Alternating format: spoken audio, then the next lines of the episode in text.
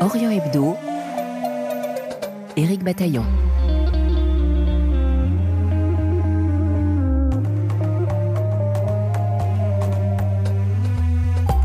La liste des victimes du terrible séisme qui a frappé le sud-ouest de la Turquie et le nord-ouest de la Syrie ne cesse de s'allonger. Les sauveteurs ne trouvent plus désormais que des cadavres sous les décombres, mais les blessés, les déplacés et les réfugiés se comptent par milliers. La situation est particulièrement difficile en Syrie où les secours ont du mal à arriver. Nous serons en ligne dans un instant avec le docteur Alissa Ziad, président de l'ONG française MEHAD, organisation non gouvernementale de santé et de solidarité internationale. Ensuite, nous lirons les grands titres de la presse régionale, Israël et monde arabe, avec Michel Paul à Jérusalem et Alexandre Bouchanti au Caire.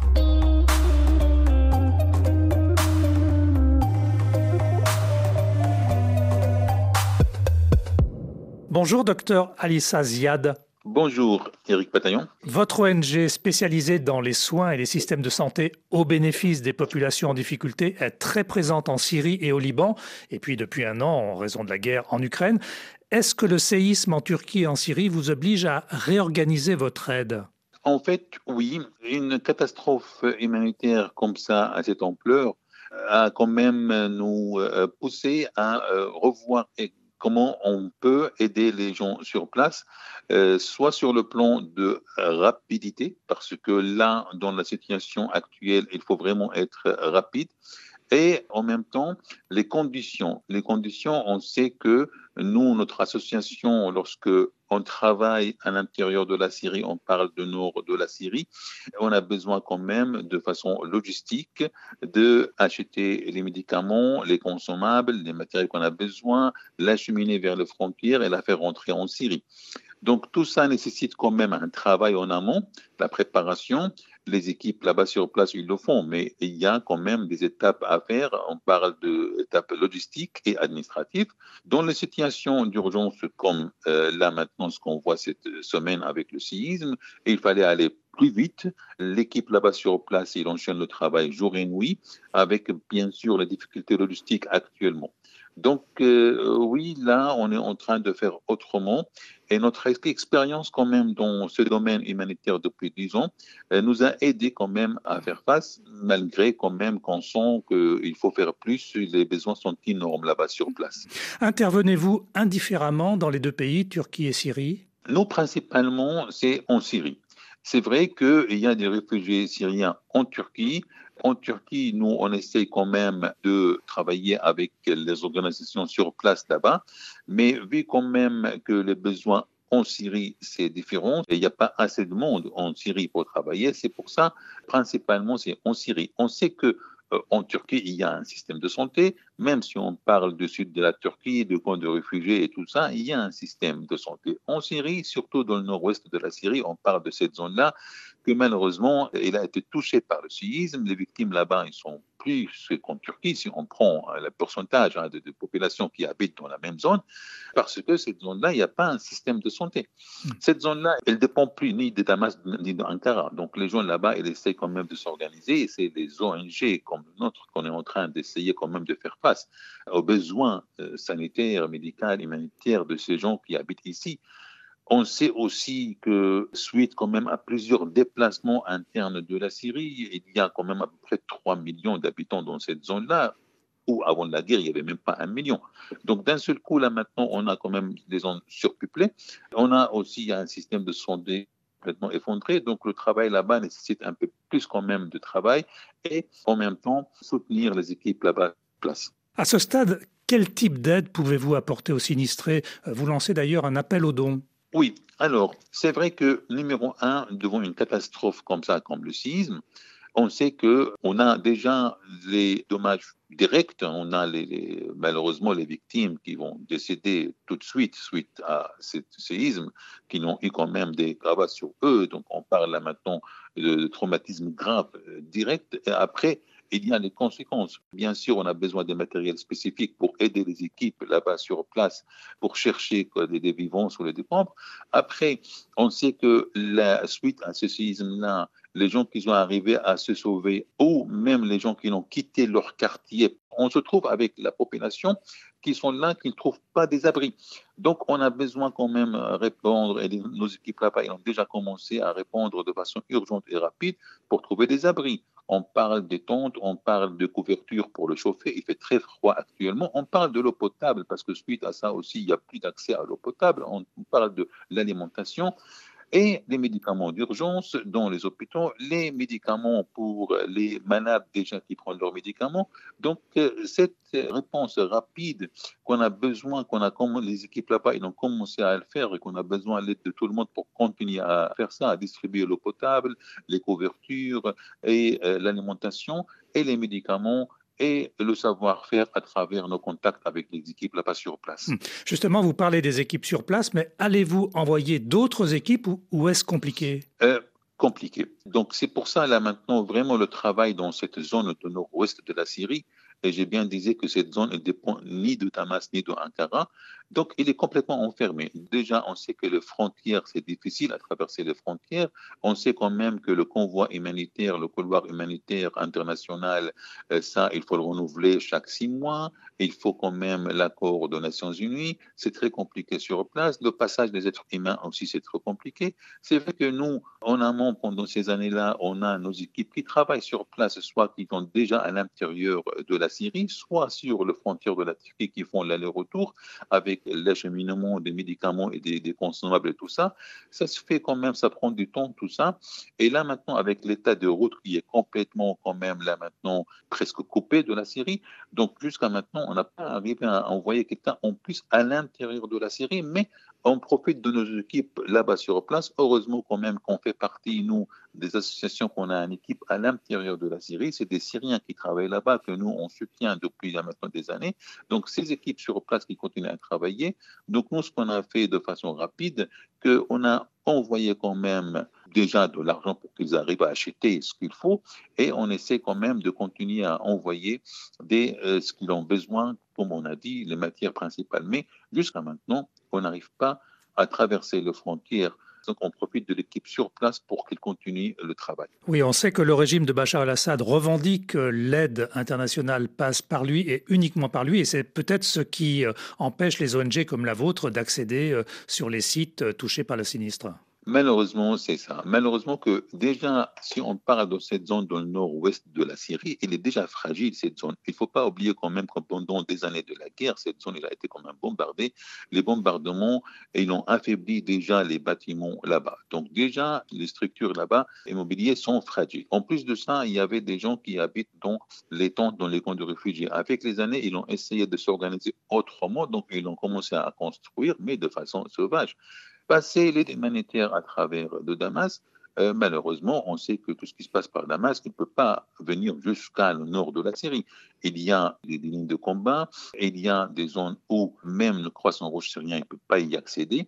Jusqu'à maintenant, la seule solution, ça fait des années, d'envoyer l'aide humanitaire rapide pour ces zones-là, c'est à travers quand même le couloir humanitaire que avec l'accord des Nations Unies pour envoyer ça. Là, avec cette catastrophe, aller parler d'aide humanitaire qui passe par euh, Damas jusqu'au nord de la Syrie, c'est un perte du temps. On a déjà en place ce couloir humanitaire. Il suffit simplement que les Nations Unies décident de l'ouverture sans condition et multiplier les ports parce qu'on avait un seul couloir humanitaire qu'on doit renouveler l'autorisation chaque six mois.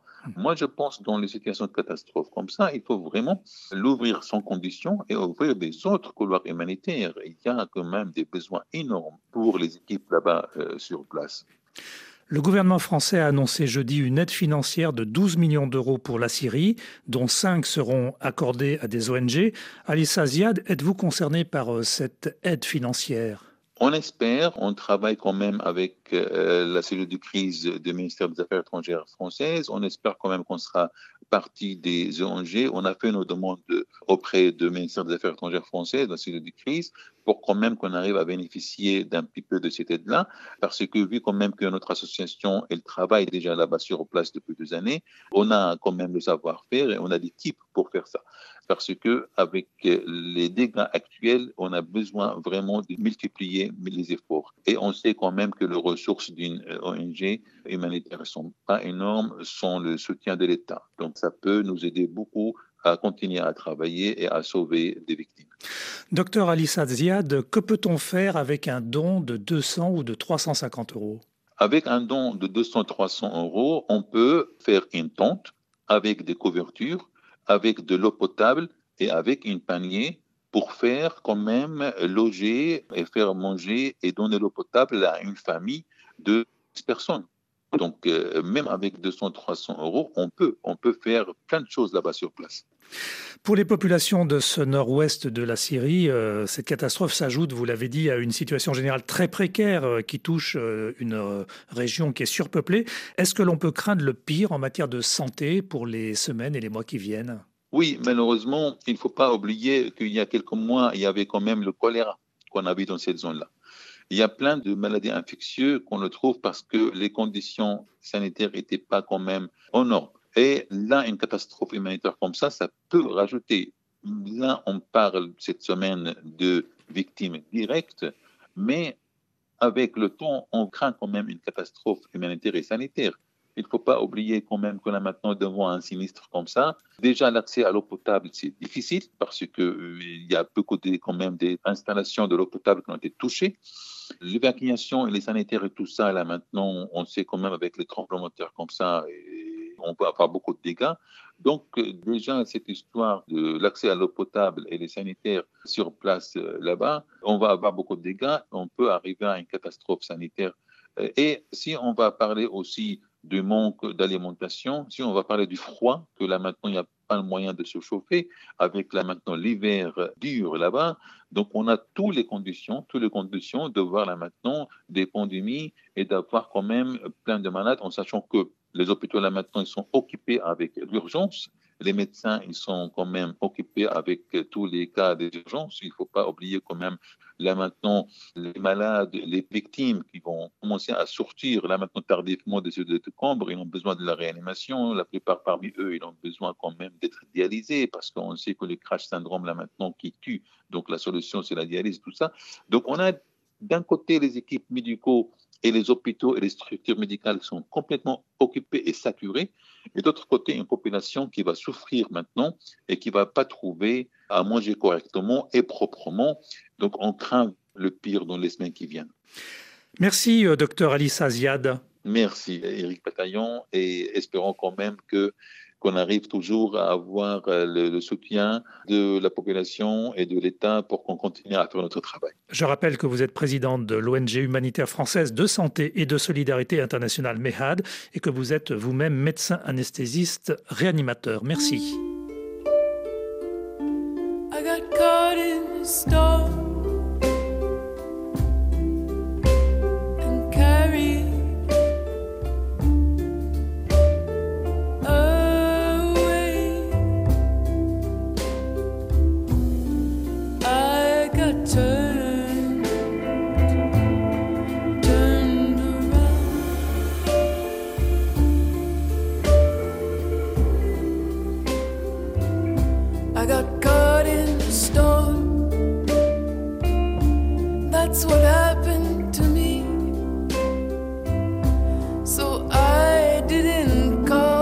lisons maintenant les grands titres de la presse de la semaine au Proche-Orient avec Alexandre Bouchanti au Caire. Bonjour Alexandre. Oui, bonjour. Et Michel Paul à Jérusalem. Bonjour Michel. Bonjour, bonjour à tous. Sans surprise, le séisme en Turquie et en Syrie que nous évoquions à l'instant avec le docteur Ziad, président de l'ONG MEHAD, est à la une de vos journaux. C'est le cas bien entendu dans la presse arabe Alexandre. Oui, et des journaux euh, qui font une couverture factuelle de la situation en Turquie avec toutefois une presse saoudienne qui insiste sur l'aide de Riyad à Ankara. Un pont aérien a été établi entre les aéroports saoudiens et celui d'Adana en Turquie pour transporter équipes de secours et aide humanitaire et médicale. Les journaux indiquent aussi que l'Arabie a récolté près d'une quarantaine de millions d'euros de donations faites par 400 000 Saoudiens.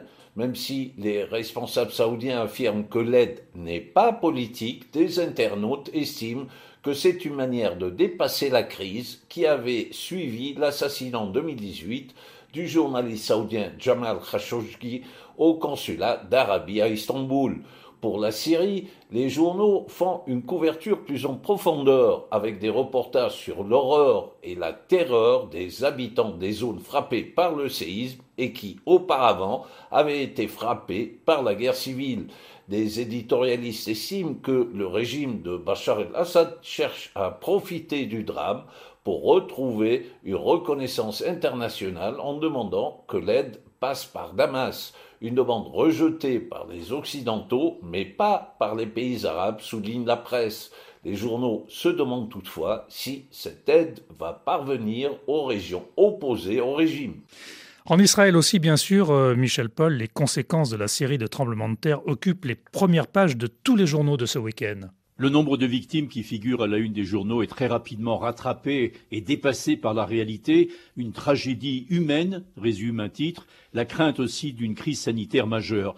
Les envoyés spéciaux sur place encadrent les équipes de secouristes israéliens, celles de la défense passive de l'armée israélienne avec du matériel lourd pour soulever les blocs de béton, mais plusieurs autres équipes également plus modestes, notamment des secouristes ultra-orthodoxes, qui ont participé à la recherche du président de la communauté juive et de son épouse à Antioche, une ville où les Juifs ont vécu plus de 23 siècles. On trouve la tristesse et la douleur à chaque coin de rue, affirme le responsable du gigantesque hôpital de campagne établi par l'armée israélienne dans le secteur sinistré. Une mission pleine de valeur, affirment les responsables des groupes de secouristes. Aretz, le journal de la gauche, estime que la secousse tellurique en Turquie pourrait atteindre le palais du président Erdogan à Ankara, qui, deux semaines tout juste avant le tremblement de terre, a décidé d'avancer la date des élections. Marive, comme plusieurs autres titres de la presse écrite et audiovisuelle, s'interroge sur la préparation en Israël. La terre a tremblé à plusieurs reprises tout au long de la semaine en Israël même, des secousses légères, mais Eric, les experts sont unanimes, un tremblement de terre majeur est juste une question de temps. Autre grand titre dans la presse, Alexandre, les journaux panarabes indiquent qu'un accord interlibyen sur un mécanisme pour le départ des forces étrangères a été obtenu. Oui, euh, c'est un accord qui a été réalisé au Caire par la commission militaire libyenne qui regroupe les deux parties du conflit, précisent les journaux. Le mécanisme consiste à rassembler et à échanger des informations sur les mercenaires et combattants étrangers en vue de les faire partir et de permettre la réalisation d'élections législatives et présidentielles. Les éditorialistes restent toutefois réservés sur les chances de voir l'accord sérieusement appliqué et craignent qu'il ne finisse lettre morte comme ses prédécesseurs. Selon un analyste, une porte de sortie sera trouvée à la crise libyenne quand les belligérants et les États qui les supportent seront parvenus à un accord sur le partage du pétrole et du gaz. Pétrole et gaz qui semble être la clé. Michel, en bref, d'autres sujets qui font l'actualité en Israël. Tremblement de terre aussi, mais politique, celui-là, avec toujours la réforme du système judiciaire. Désormais, Eric, on trouve dans les journaux le terme de changement de régime pour qualifier les lois que le gouvernement entend faire adopter. De l'avis général, la semaine qui s'ouvre sera décisive, avec les premiers votes sur ces textes à la Knesset. Très attendue aussi la journée de lundi. Les opposants au projet vont descendre dans la rue à Jérusalem pour une manifestation de masse et une grève, notamment des start-up israéliennes. Et à la une aussi, l'influence néfaste de la réforme du judiciaire sur l'économie israélienne, des mises en garde de nombreux économistes qui sont publiées sous forme de lettres ouvertes aux dirigeants du pays, Toujours également la question iranienne. On retrouve dans tous les médias cet avertissement israélien à Téhéran. Ne profitez pas de la situation en Turquie et en Syrie pour convoyer des armes sous couvert d'assistance médicale. Et les images que vous nous proposez cette semaine, Michel? Eh bien, ce sont bien sûr les photos en provenance de Turquie, et l'on trouve ce titre très parlant dans Yediot Aharonot, le grand quotidien israélien, voir la catastrophe de ses propres yeux. Merci Michel, merci Alexandre. Ce nouveau numéro d'Orient Hebdo a été réalisé comme chaque samedi par Mathias Golchani et vous pouvez le réécouter en podcast sur notre site rfi.fr ou sur notre application Pure Radio. Demain, nous parlerons de l'état de la presse en arabe édité dans les pays non arabophones. Nous serons avec le chercheur Franck Mermier qui a dirigé un dossier spécial sur ce sujet pour la revue d'études des mondes musulmans et méditerranéens. À demain donc, prenez soin de vous.